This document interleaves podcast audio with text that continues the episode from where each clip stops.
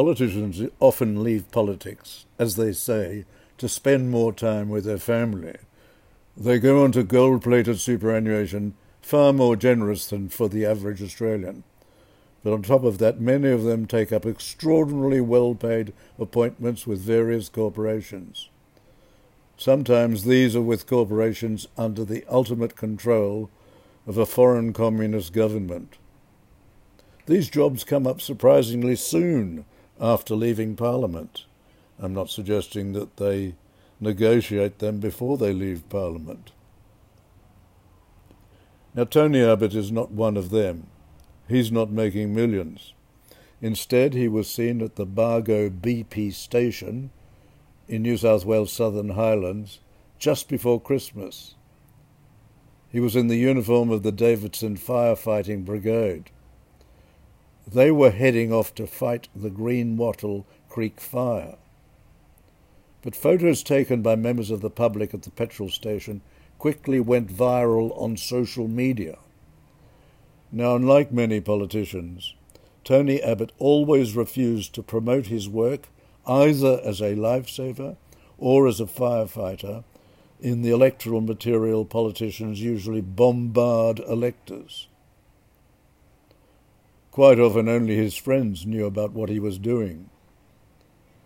Now, this became impossible to hide after he became leader, but he never promoted these activities. Yet he was regularly criticized and ridiculed by many commentators in the media. They especially made fun of his swimming costume, despite the fact that lifesavers normally wear such costumes and for very good reason. Anyway, I posted the two photos in the social media onto the Facebook page of Australians for Constitutional Monarchy. If you want to look at them, that's at facebook.com forward slash ACM No Republic. My reason was that Tony had been the foundation executive director of ACM before he went into Parliament in 1994, so it was appropriate I feature him on the ACM Facebook page. Extraordinarily, these posts reached over 65,000 people. 65,000 people. And 15,000 were so engaged they made comments or clicks or shares or likes and so on. Joanne Broughton's comment was typical. She said, He's the man that should be the person in charge of this wonderful country. Stabbed in the back, a man of honour, Bless him and all the volunteers. Another came from Vince Commons, who said, Well done, Mr. Abbott. Can't see any of the politicians or journalists who white handed and who ridiculed you when you were Prime Minister out there fighting the fires. Don't see them doing anything with fires or anything else. Everyone who ridiculed him should hang their heads in shame.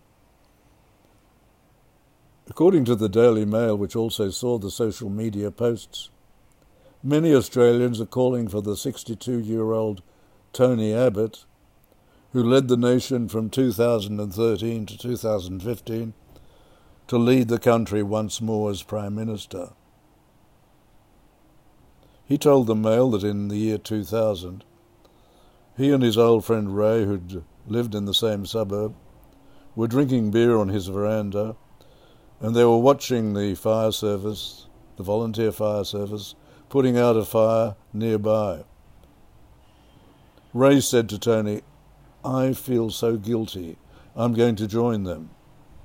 So Tony replied, Why don't I come with you? They signed up that day, on the 3rd of October 2000.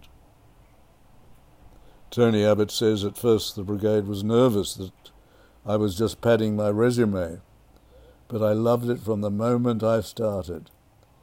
He threw himself into mastering as many specialties as possible and gained qualifications in response driving, chainsaw, remote area firefighting, roof work, and using a breathing apparatus. Whatever you think of his politics, Tony Abbott is a man of principle. He could be making a fortune from contracts with some corporation controlled from the communists in Beijing. Instead, he's still a lifesaver and he's still a firefighter.